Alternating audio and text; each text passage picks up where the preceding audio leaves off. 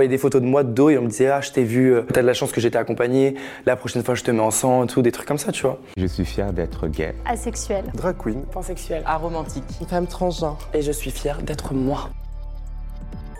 On s'est déjà fait agresser avec Arnaud. euh, mais là, c'était la première fois qu'on qu'on nous a agressé parce qu'on nous a reconnus justement des réseaux sociaux. En fait, on rentrait de la salle de sport en trottinette. On franchit le pont de Trocadéro, tu vois, où t'as la vue sur la Tour Eiffel.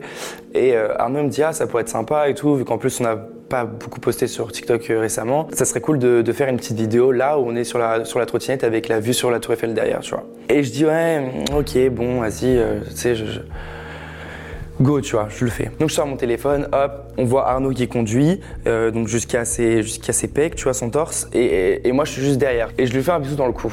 Et, j'entends, euh, ah, c'est ceux qui vendent leurs boxers, ceux qui vendent leurs boxers, viens voir, viens voir. Des jeunes, tu vois, genre euh, de, de- je dirais 16 ans, tu vois, 15 ans, un truc comme ça. Me fait pas forcément peur, mais c'était une troupe, tu vois, ils étaient genre 6, 7, enfin, quand même assez nombreux. J'entends de plus en plus que ça crie, et là je sens que ça craint, tu vois. Je me dis, oui, j'ai pas fait le, truc que tout le monde fait de filmer quand tu te fais agresser. Moi, j'arrive pas. Je sais pas, j'ai un instinct de survie qui s'est déclenché. Je me suis dit, ok, là, c'est. Important, c'est grave. Et en plus, je savais très bien que j'étais sur un, lieu public et que personne allait prendre ma défense, tu vois. On connaît Paris. Donc, je, range vite mon téléphone dans ma poche. Je dis Arnaud, accélère, accélère, accélère. Mais tu connais les, les trottinettes électriques, quand t'es au max, t'es au max. hein, tu peux pas aller plus loin. Donc, euh, donc je vois qu'ils commencent à courir. Ils sont genre euh, 3, 4, 5. Tu sais, genre, je les vois un peu en rond à la queue leu. Et donc, je me retourne et genre, je dis bougez, bougez. Tu sais, genre, je commence à essayer de mettre un, un coup de pied, tu vois, pour, euh, pour les faire fuir. Et en fait, le truc, c'est que j'avais mon sac à dos. Sur les sacs à dos, t'as des, t'as des lanières, tu sais, pour serrer ton, les sangles. Et il y en a un qui a chopé ma lanière, il m'a tiré. Et moi, j'étais, tu sais, je me tenais à Arnaud, donc du coup, bah, j'ai essayé de tirer Arnaud, enfin, sans le vouloir, mais j'ai tiré Arnaud aussi. Euh, on est tombés tous les deux, en plein milieu de la route. Euh, Il y avait, faut savoir qu'il y avait des voitures en plus, donc c'était quand même très dangereux. Mon menton, il a tapé contre le, moteur de, de la trottinette électrique. Et donc, du coup, on s'est retrouvés sur le macadam, euh, bah, allongé par terre avec tous ces gamins qui, qui étaient là et qui commençaient à se foutre de notre gueule. Et Arnaud, je me souviens, était, était ouvert au niveau de l'avant-bras aussi, de, du dos. Moi, je saignais un peu du, du cou, tu vois. C'était vraiment pas beau à voir. Bref, ça m'a fait mal en vrai. Franchement, je vais être honnête, ça m'a fait mal, mais tu t'en rends pas compte euh, sur le moment venu. Tu veux juste sortir sain et sauf, tu vois. On est vite monté sur la trottinette et on a couru. Enfin, on a, fait vite, vite, vite, vite, vite pour, euh, pour rentrer à la maison. Et les gamins, ils se sont barrés en courant, euh, en rigolant. Enfin, bref. J'avais juste fait un bisou dans le cou Arnaud, tu vois. Je sais même pas comme si on s'était embrassé ou quoi que ce soit. C'est vraiment ça ce qui m'en. C'est que je comprends pas.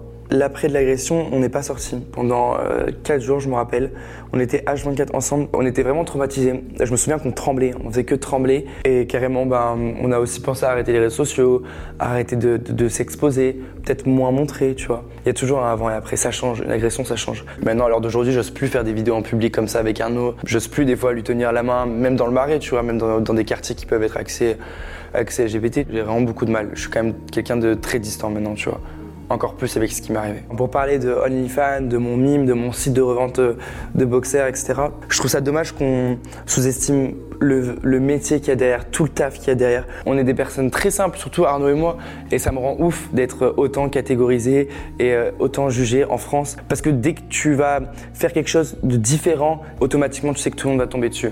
Et c'est ce qui se passe. Et même par rapport à, notre, à mon orientation sexuelle, ceux qui disent oui, voilà, 2023, c'est beaucoup plus accepté, ils sont beaucoup plus mis en valeur. Pas du tout. Pas du tout. C'est jamais assez. Je me sens pas représenté en tant qu'homme gay en 2023. C'est une très bonne question parce que euh, j'ai jamais connu de personne gay qui me qui me ressemblait. Alors pour autant, on avait plein de monde. Dans la, il y avait la télé-réalité qui, qui surfait pas mal, Secret Story, où on avait découvert Benoît, Thomas, même dans Les Anges, etc. Enfin, énormément de personnes euh, ont été exposées. En fait, quand je regardais leur, leur contenu, euh, bah, je me sentais pas représenté. J'arrivais pas à me trouver des points communs avec eux, hormis l'orientation sexuelle. Les gays qui sont représentés et qui sont exposés à l'heure d'aujourd'hui sont comme une sorte de catégorisation de la communauté. Et je trouve ça dommage. Automatiquement, toutes les personnes fermées d'esprit qui regardent un peu la télé, ils vont avoir l'image du gay efféminé, euh, artificiel, qui se maquille, euh, qui est...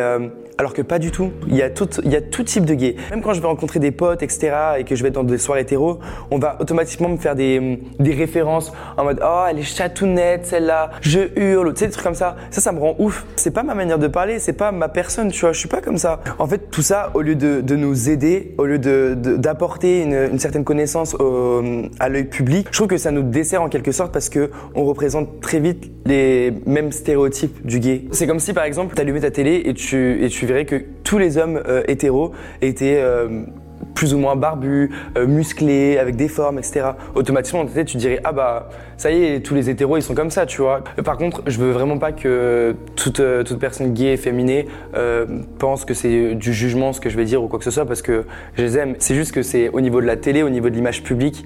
Je pense que ça serait cool aussi de, de, pouvoir représenter des personnes qui sont qui sont bah, différents aussi. Et, euh, et, les gens pourraient comprendre qu'il n'y a pas que un stéréotype de gay, il y a plein d'autres choses qu'ils pourraient découvrir dans notre communauté.